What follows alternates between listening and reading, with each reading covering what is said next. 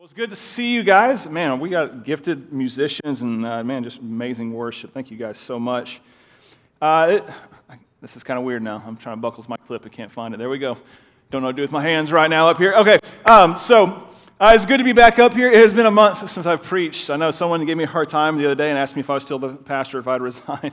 no. Uh, man, it's just been a whirlwind going on. Uh, literally a month ago, uh, from today, if you will, uh, we were supposed to finish up Ecclesiastes, and the ice storm hit and just messed everything up. And then the weekend after, uh, I had planned, normally in July, I have uh, Paul Burleson come into a three week series to allow me to long term plan. So I planned it for November.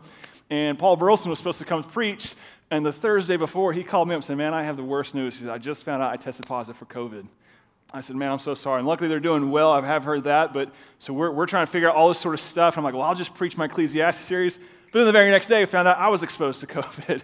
And so what do we do? I'm locked up at home, and Tony's like, Hey, third string quarterback, I'll come up and fill the, fill the pulpit. And he does. And that's what, thank you so much, Tony, filling. Then to add insult to injury, next week, uh, we find out at 11.30 Saturday night there's no power at the church. And uh, me and Emily are lockdown. And we can't come help. And Matt and Ian scramble, scramble and pull everything off for Testimony Sunday. It's just been a whirlwind of going on. So I just want to brag, one, and first and foremost, on all the people who stepped up in this. I've never had so many audibles take place in services over a span of weeks. Uh, but Matt, Ian, and tech team, man, thank you guys so much. Can you give them a round of applause, man? I'm telling you right now, I'm not trying to delay, but uh, I literally did nothing and they did everything. So that's typically how pastors work. So, well, I'm glad you're here. It's good to see all your faces here. Good to see you guys here online. I had a lot of people last service. Glad to see you guys as well. Um, we are kicking off a Christmas series. I don't know how you feel about that. If that gets you excited, it gets me excited. I have to confess, as I was locked down in my house and you know trying to be safe, trying to figure out what was going on, I had nothing else to do, so I decorated my house for Christmas. So we have had Christmas decorations on our house. We've had a Christmas tree now up for three weeks already. I know some of you guys hate me. Some of you are like, praise Jesus. And it kind of leads into a question I want to ask. If you can do me a favor and discuss with the people next to you, real quick, what is it that gets you into the Christmas spirit? Real quick, with the people you're with, yep, the crowd participation, talk to them, uh, look around, say, what is it that gets you in the Christmas spirit? What is that thing? Is there some sort of song? Is it, you know, grandma and her ugly Christmas sweater she wears, or Aunt Bevy and her fruitcake? What, what is that thing that just gets you all fired up for Christmas? You guys online, drop a line, text on there, type on there, say uh, one word. Maybe it's Christmas vacation movie or I don't know, whatever it is. You drop something on there. Let us know what makes you excited for Christmas, gets you excited.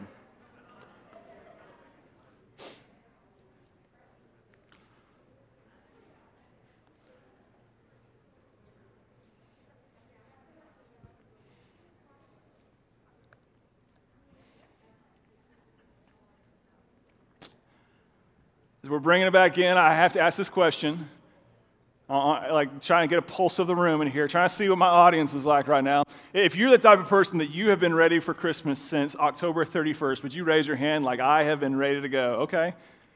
If you're the person like, listen, I'm not going to be ready for another two more weeks for Christmas. If that's you, would you raise your hand? I, I could have expected that, Sean. I could have, I could have rolled my dice on that one and won on that one. I don't know what gets you excited. I'm about to get ridiculed for this, but it's okay. I set myself up all the time. One of the things that gets me excited every year, and I love to watch it, watch it the other day with my kids, is the movie uh, Mickey's Christmas Carol. I don't know, reminiscent of my childhood, something like I, I, love watching it. I enjoy watching it with it, Sean. I don't need your casting judgment in the corner. Like, I, it just gets me excited, okay? I, watch this movie for some reason, man, it makes me think of my child, makes me think I'm like, man, I just, man, I'm getting that Christmas spirit. Or the first time I hear on the radio this song.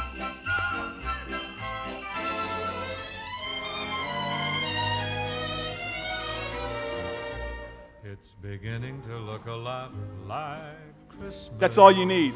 That's really all you need right there. Like, I'm done. I'm done, man. Give me an ugly Christmas spirit. Give me some hot cocoa, man. I'm good to go right now. I'm excited. Like, it gets me going. I, my first Christmas CD I ever owned was uh, Frank Sinatra's classic hits, man. I used to listen all the time as a little kid and whatnot. I, I just get excited about that stuff. My wife, on another note, uh, hers is anytime she sees this sign right here at Braum's, when we drive by Braum's and she sees pumpkin ice cream is here, man, she is in the Christmas spirit. Or pumpkin spice, fill in the blank. It doesn't matter what it is, anything. I'll be like, hey, I'm going to coffee, uh, coffee place. You want a coffee? I said, what do you want? She goes, anything that says pumpkin spice. I don't care what it is, I want it. And that's, that's, that's our household. She gets excited about that. I, I don't know what gets you excited, what gets you ready for Christmas, But that's the question I want to introduce and ask you today is this is are you ready? Are, are you ready for Christmas? Are you honestly ready? These next four weeks, we're doing kind of an Advent focused Christmas series uh, to kind of get us in the spirit. And you say, well, what is Advent? Advent's an old term, it's a Latin word that come, means coming. It means getting ready for the coming of Christ and his second coming as well. It's a whole mindful focus of saying, how can we intentionally prepare ourselves and focus to make Christmas about Christ and be ready for it and not be surprised by what comes? Uh, for kids right now, they're doing advent calendars at home that you should have started yesterday, or if not, you can start them today, get after it. But man, how, how can we prepare ourselves? Over the next four weeks, we're going to look at different topics. Today, we're going to look at preparation. Next week, we'll talk about anticipation. The week after, we'll talk about exaltation. And the last week, uh, which some of you classes I know have talked about, is talking about incarnation and we'll be tackling some of these things and discussing with you. And, and, all these things are through the lens of the Gospel of Luke. So if you have your Bible, open with me to the Gospel of Luke or open your Bible app, whichever is your preference. Or if you like the shorter version, just look over your neighbor's shoulders and read their Bible. That's what's accepted in this church as well. But Luke chapter 1, we're going to look at and see what Luke has to say. And our whole time through this Advent series, we're going to be looking at well, what does Luke say about the Nativity? So, Luke chapter 1, hopefully you guys are there. I've given you enough time. Uh, we're going to start with verse 1 through 4 as we unpack the kind of the setup. See, Luke's writing this book, and he kind of gives an explanation of what his purpose with this book that he's writing, the Gospel Luke's all about. And look what he says. He says, Many people have set out to write accounts about the events that have been fulfilled among us. That they've used eyewitness cir- uh, reports circulating among us from the early disciples. He says, having carefully investigated everything from the beginning, I also have decided to write carefully an account for you, most honorable Theophilus. Theophilus is believed to be the donor who helped pay for uh, him to write this, and so he's actually writing this knowing it'd be going to all. But verse 4 is really the point. He says, So you can be certain of the truth of everything you were taught. He sets out says, listen, a lot of people have wrote, at this time, he's like, a lot of people have put an account of who Jesus was, what's he's all about. Some of it's firsthand, some of it's not. But my desire, my desire is to write a gospel so that you will have an informed and validated decision on what it means to follow Christ. I want you to have confidence in your walk with Christ. I want you to have confidence in what you've heard. And when I read it, I'm like, well, what gives Luke the audacity to say, man, I'm a credible person that can do this? Well, you have to understand some of Luke's background to give appreciation to this. First and foremost, Luke is a, a Greek. He comes from a Greek culture. Greeks in their culture value uh, historical accuracy. That was an important aspect of their cultural time. And so for him, you know when he's writing this letter, he's validating saying, listen, it's important to me to be historical accurate to what actually took place with Christ. Not just that, we also know from other things that Luke was a physician, he was a doctor. He was meticulous with details. It was important to him that he broke down details. When you read through the Gospel of Luke, you can see this in action. There's a time when Jesus is standing before the Sanhedrin in, trial, and it talks about literally the smell of smoke and the time of day when the rooster, like all these tiny, minute details. Luke does that. When you read, you can, like, man, he is painting you a beautiful word picture. as accurate as possible, but how do we know it's true? How do, how do we know he knows what he's talking about? Well, we also know he was the companion of Paul. He stood right by Paul's side and listened. Paul took him when they went and talked to John and, and, and Matthew and, and Peter and James, his brother, you know, brother of Jesus. He heard firsthand accounts of what Jesus, like he has heard directly from the mouth of people who saw it from the self. And so he is a very credible source. And he starts his story as you would start any story. It's interesting. It's interesting. He starts his story uh, with the birth now, now, think about this real quick. If you were to tell the story of a birth of your child, how would you start the story? When, when mom and dad met, uh, you know, whenever I was at the hospital, would you start about the nieces and nephews being born?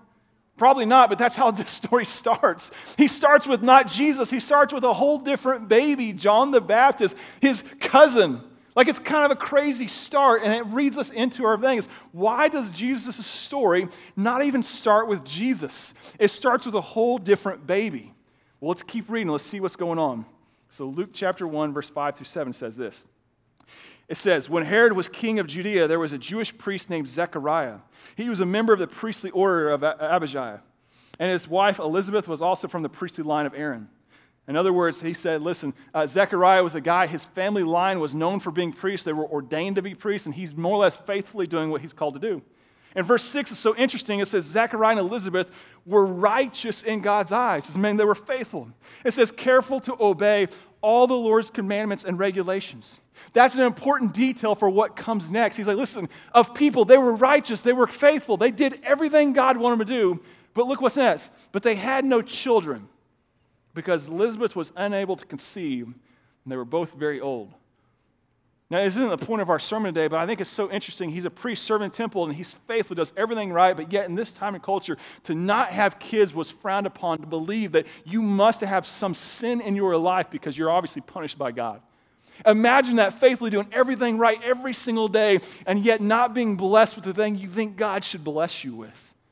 It's a truth that, again, is not the point of the sermon, but faithfulness doesn't always result in worldly blessings. Just because you're faithful, Lord, and do all the things doesn't mean God's going to give you what you want or give you what the world tells you you should deserve. As a matter of fact, can I say this? Her delayed deliverance of actually having a baby, which we'll see in a minute, served a divine purpose. I need you to understand some of you guys right now have maybe bought into a prosperity gospel that me following Christ is going to make my life easier, more comfortable, more whatever, and it's just not true.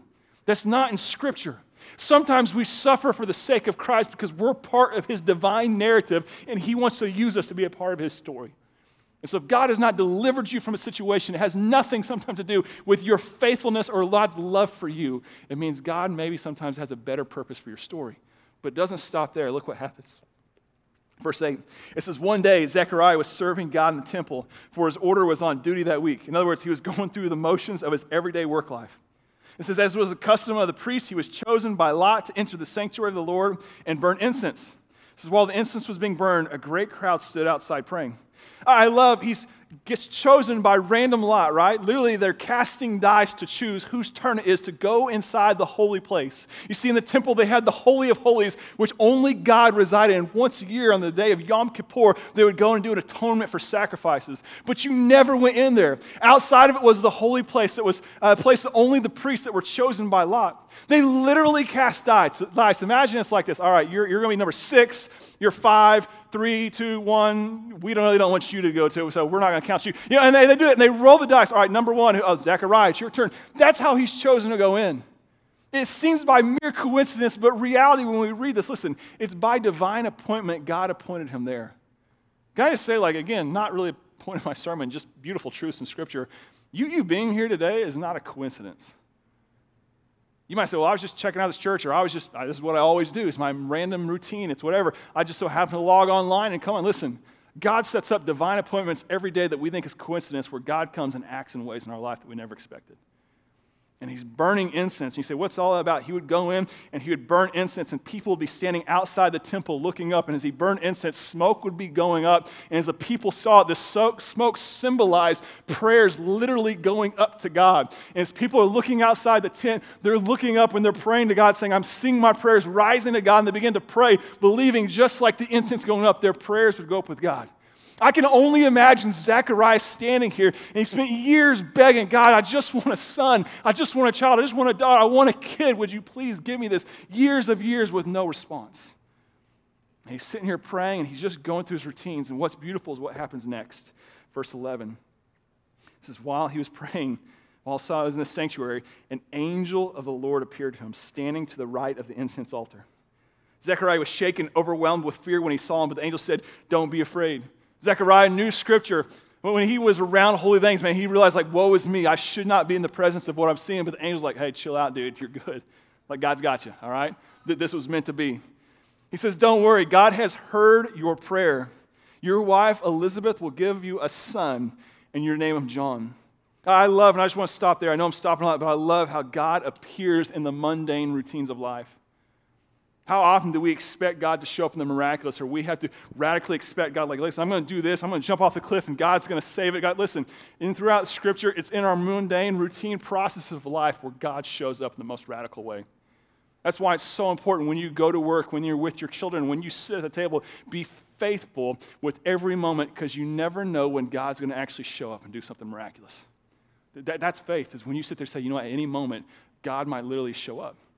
How many times has Zechariah been in the same place? How many times have he prayed and God not answered his prayer and he interpreted delayed prayer with God ignoring him? God, you just don't listen. And God's like, no, I've heard you. It just wasn't time yet. I don't know about you. I've prayed a lot of times for God where he has not come through. And sometimes I ask, was it my sin? Is there something in me where God's not listening? In reality, God listens, but God's saying, just not right now. But yet he comes to Zechariah and he says, Listen, I have joy. I've heard your prayer. I haven't forgotten you. I haven't ignored you. And I come today. And he says, He says, You're going to give birth to a son. You're going to name him John, and you will have great joy and gladness. And many will rejoice at his birth, for he will be great in the eyes of the Lord. He must never touch wine or other alcoholic drinks. He will be filled with the Holy Spirit even before his birth. He will turn many Israelites to the Lord their God. He will be a man in the spirit of the power of Elijah. He will prepare the people for the coming of the Lord. He will turn their hearts of the father to their children. He will cause those who are rebellious to accept the wisdom of the godly. I love how God has a divine purpose for his kids. He's like, listen, you're, you're going to have a kid, and I have a plan for his life. How often do I try to control my kid's life, and I think I know what's best when God knows what's best for my kids? And if I would just go to him and say, What do you want me to do with my daughters, God? I know I think I know what's best, but let's be real. Like, you, you got a better plan than I do. Now imagine when we find out later, which we're not going to cover today, like John struggles with this. He comes, God's like, you're going to have a, kid. And he's like, listen, you can see him now kind of looking over his shoulder, like, make sure Elizabeth's not here. Like, I ain't going to say this to her face, but she old. like, you know what I mean? Like, I've never say to mama's face, like, she old. Like, she ain't going to. I'm not saying like she, she ain't gonna have kids, all right? Like like some say grandma's pregnant, it'd be kind of weird. Like it's just it ain't going to happen here, you know? And he's sitting here wrestling, like, what do I make sense of this guy? Like, what are you going to do? And literally, God's like, eh, because you don't trust me, I'm going to shut your mouth. And the first words you're going to say after your son's born is that this boy's John. like, you're going to name the kid. Imagine the situation, years of prayer. He finally gets it, and God's like, I do it, like having this divine appointment, and he still doesn't believe it. He's like, nah, there's no way. It's amazing how sometimes we struggle with all this. And he says, Your son's going to be in the spirit of Elijah. Elijah was an Old Testament prophet that came with the purpose to prepare the hearts of the people. And he had a message that he repeated over it's repent. Repent. You need to repent. It's an unpopular message today is tell people, hey, listen, you, you have sin in your life.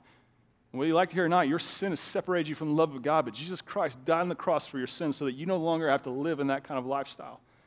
It's a message we don't want to tell, but it's a message he said that John is brought to bring in the same spirit of Elijah. And it's such a neat and interesting thing. But my question is this is why does Jesus' story start with John the Baptist? It's not Jesus here. Why does it start with John? I think the big thing is this is Christ's coming takes preparation. It's about preparing the way for the Lord. That's our big idea today is this, simply this, for Christmas, we need to start preparing the way for the Lord. When we decided that we were going to have, when we got pregnant and we had Addie and stuff, listen, we didn't just show up at the hospital like, well, there she is. We started preparing before. We started decorating the house. You know, Mama got in nesting mode, you know, about six months before, and we're decorating the room and stuff. And I had colors in my room I never thought I'd have, and pinks and purples. And what, what is all this nonsense? And, and, and I'm learning how to, we're getting toys and stuff, getting ready with kids, and spend hours trying to figure out together. I'm watching YouTube videos to figure out how to put a dadgum a seatbelt buckle a, a kid's car seat in a car, which still is an anomaly to me. I mean, all this sort of stuff. There was a lot of preparation that took place. You just don't show up and a kid just get there. There's preparation that takes place. And the truth is, for this year, for Christmas, listen, and every year for Christmas, listen, Christ's coming takes preparation. And it's important for Christmas that we start preparing our hearts, preparing our home for the coming of the Lord. As a matter of fact, in biblical times and throughout history, you, these people that would come, like John, were called heralds. And they would literally go and prepare the way for the coming king that was coming to that town. In Caesar's time, he would go and he would bring what was called a gospel, can I tell you something? Christians stole that terminology from the Romans. It was called the gospel, the good news of Caesar. Talk about his conquest, talking about how he was the Son of God. All his terminology we're familiar with and they would send a herald to the towns before him. And as he went to the town, if there was a tree in the way, he would remove the tree so that Caesar would have nothing stopping him, slowing him down from coming to town. And he would come to town like, hey guys, Caesar's coming. Make sure you're here on the 23rd. Do not miss this. He's coming. He's got a message. You don't want to miss it. Get your house ready, you know, get everything ready. He's coming. That's what heralds would do. And John came to serve that purpose. We have a responsibility this Christmas to be in the same spirit as John the Baptist and prepare the way for the Lord. Now, I just want to give some practical things. You might say, well, how do, I, how do I do this, Eric? How do I practically prepare the way for the Lord? Like, what do we see here that we need to take? Well, look real quick at verse 17, because this is where I think the nuts and bolts of this, pers- this passage is. He said, He will prepare the way for the coming of the Lord. How? Because He will turn the hearts of the fathers to their children Charles Spurgeon, the great Charles Spurgeon, once said, and I love what he said with this. He says it's about arousing uh, their attention. arousing the attention of the children. In other words, bringing the attention that, hey, something is different. How often do we sleepwalk through Christmas and we go through the same motions year after year and completely miss the entire purpose of what we're truly celebrating? I mean, honestly, I've already asked you, what's your Christmas routine? Nearly every single one of you could go through every year what you do. Christmas Eve at our house, I'll tell you what, right before kids go to bed, we're going to open one present each, and the present is going to be some sort of game for that game night. We're going to play. We're going to tuck the kids at night and send out Santa's cookies and milk, and it's going to be ready. The next morning, we're going to get up, open presents, and we're going to go through this and we have family over, eating a big. Every year, it's the same routine. It's the same thing, and we can easily sleepwalk, go through the motions with Christmas, and completely miss the attention that needs to be brought that Christ is coming. We miss it. And he's saying, listen, you need to wake up, snap out of it. Let me ask you something just to kind of poke and prod a little bit, if you allow me. Have you ever given Christ the amount of attention and detail that your Christmas lights and decoration have got?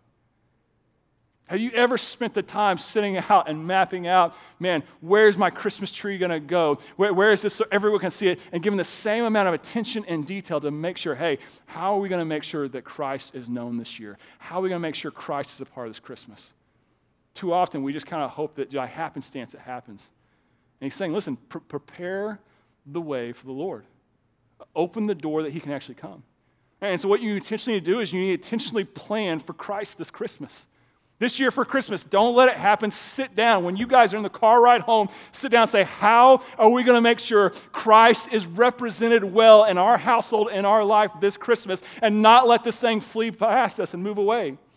As a matter of fact, you may as well, who's responsible? Look who it is. He said, fathers to their children. Fathers, listen, parents, wake up. You need to tell your kids about Christ this Christmas.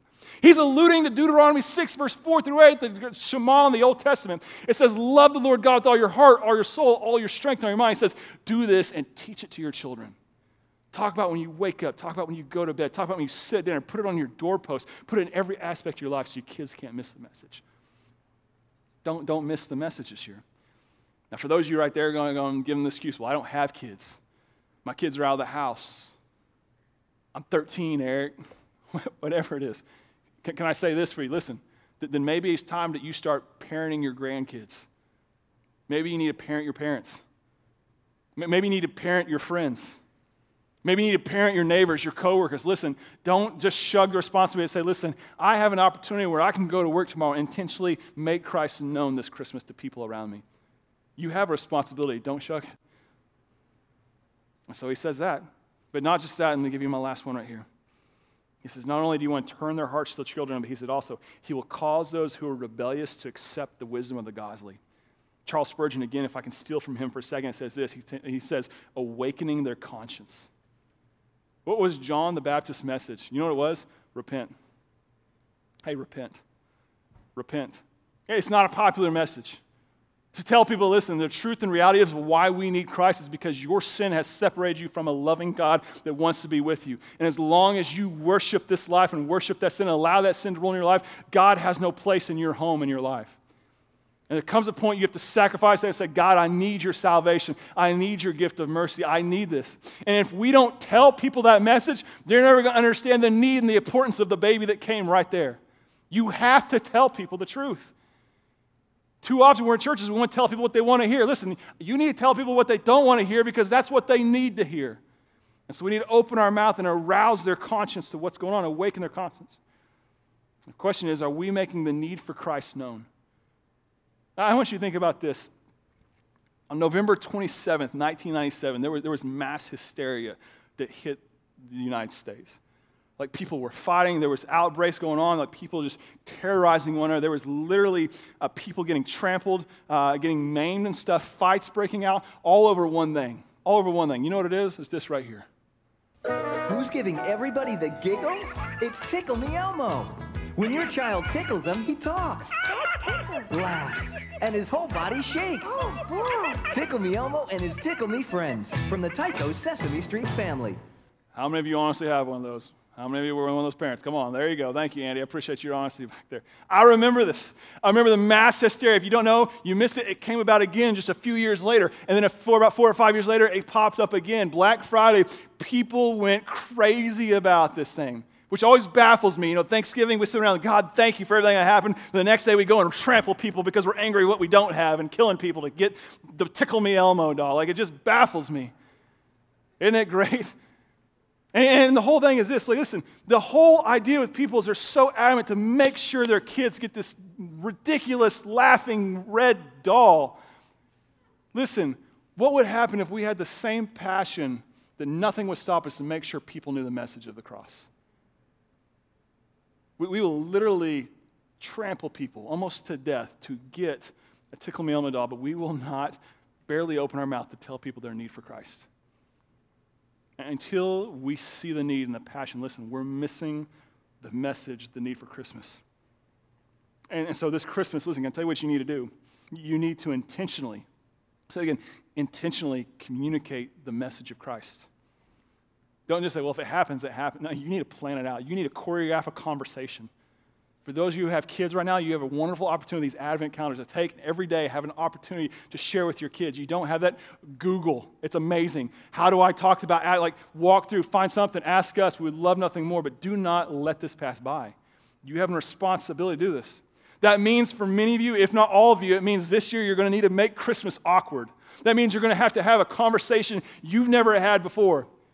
Well, wait a second, we've never done that Christmas. Now's the time. Can I tell you something? When I get with my mom, I'll tell you one thing that happened. It'll be awkward for you, but it's not awkward for me. It's she's going to make you pray in the most awkward situations. We might be standing in the middle of Walmart, in the middle of aisle, and she'll grab 10 people's hands and said, let's pray. And we're like, okay, grandma, this is awkward, but whatever. I'm used to it because she does it all the time. She always does. She's always preaching the gospel to the point that I'm embarrassed as a pastor. I'm like, it's, it's, it's weird. Stop, mom. Like, this is weird. But here's the thing it's not awkward because I know and I come to expect it from her. If you have not talked about your family in Christ, it's going to be awkward, so let's make it not awkward anymore. I love the theme that they put together is some things never change, but can I tell you the truth? Some things need to change. And while I'm frustrated as you are about what's going on in our environment with COVID and it's blown up, and listen, my Thanksgiving didn't look the same as it did. My Christmas is probably not going to look the same as it did. In some ways, I'm thankful because my Christmas, how I've always done it, needs to be blown up. And suddenly God needs to start showing up. And I need to start saying, you know what? I need to quit going through the routines and sleepwalking through this all. I need to sit down and make Christ a part of my Christmas. And it all starts with preparation. Most people start the weekend after Thanksgiving to start preparing for Christmas. Now's the time to do it. Don't let it slip by.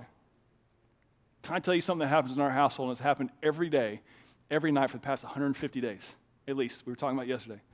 Every night I will go in, nearly every night I'll go in and tuck in my youngest daughter, Hallie, and she makes me tuck her in a certain order of her blankets her, her, her, unicorn blanket, her red blanket, her big blanket. She has a giant unicorn doll that I have to put on top of her, on top of all that.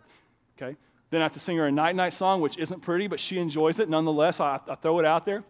And, and without a doubt, within five minutes after I've done all that, she'll do what every kid will do, right? She'll get out of bed. I'm like, why did I tuck you in after you just, she'll get out of bed, she'll walk in our room, and she says, I forgot to do something, Daddy, every night, every night. She'll say, I forgot to ask Alexa how many days to my birthday. And she'll come in and she'll say in her room, I'm lying, I'm dying. She'll say, Hey, Alexa, how many, how many days till December 20th? If you don't know, yesterday was 22, today it's 21, in case you're wondering. Every day, every dadgum night that happens. Can I tell you something? We are not going to miss that birthday. Every day, that little child makes sure we know that Christmas is coming, how many days, and it's coming. Now, listen, can I make a point? Listen, you have 26 days until a baby's coming. 26 days from today. Don't believe me? I asked Alexa. What are you going to do? You're going to let it fly by and just say, oh man, I missed it. My bad. You're going to count down the days knowing that in 26 days Christ is coming. Or are you going to prepare your home, prepare your life, prepare what's going on? Guys, listen, Christ is going to show up do you expect to see him there? Are you going to be shocked that a baby's there on Christmas Day and you've completely missed the whole birth, the whole nativity, all that's what's going on because you went through the motions of life you've gone every year? This year for Advent, we have to start preparing for the coming of the Lord. So I'm going to ask, because I've laid it on thick, I know, I'm going to ask where you're at with your head bowed, your eyes closed. Just allow God to stir in your heart. If God is convicting you, great, do something about it. So maybe right now you're going to ask the Lord and say, God, what do you want me to do with this information? Maybe you make a commitment to the Lord. God, when I get in the car, when I, when I get off online, me and my wife, me and my husband, right now are going to talk about what are we going to do to prepare for the coming of Christ this year. Because our house is not going to be caught by surprise. We're going to be ready. Who are those conversations as I was talking about people that you know that you need to talk to? What changes and plans do you need to make this year to intentionally make sure that Christ is represented, but is not just represented, but He is the mantelpiece of your house this year? What do you need to do? Don't let it go by. Because just like John the Baptist, you are called to come and in the same spirit prepare the way for the Lord. I want to talk real quick to a different audience your head bowed close. There's some of you in here that have never put your faith in Jesus Christ know the Nativity, you know Easter, but you really don't know more than that. Or maybe even coming to church your whole life and going through teens, and, and you know, you just never came to put your faith and hope in Jesus Christ. Can I tell you, like, the, the, it has, the way has been prepared today for you. There has been time and energy put into the worship so that you could experience firsthand the worship of God. There's been time put into a sermon so you could hear the truth of the Gospels. There's been time and energy put into the lighting and everything so that we could pave the way to give you the best opportunity to meet Christ. There are people online right now that desire for you to find it. It has been prepared. The question is with this gift, how are you going to respond? If you want that gift, if you want that joy, if you want that truth, all you have to do is this you just have to ask Jesus Christ to be your Lord and Savior. It's as simple prayer as this Father God, I know I've sinned. Father God, I know I cannot save myself. And I know that you came and died on the cross so that I could have a way, and I ask you to be my God. I give my life to you. Even if you jumbled up those words and messed them up, if you understand what it is and you mean, listen, Bible says that you are saved this Christmas can have a whole different meaning for you this year. So I invite you to that journey. The rest of our church family, I invite you to not let this year slip by. Father God, I thank you so much for who you are. I thank you so much for sending your son. I thank you so much for the message that you've given me to share. I thank you so much for the worship and the praise that's brought. I thank you for all the preparation. But God, I, I expect you to show up. I expect you to come. I pray the rest of our church God, let us leave here changed. I praise you for being faithful in all things. In Jesus' name I pray. Amen. I'm so grateful you've joined us today, whether in, in person or online.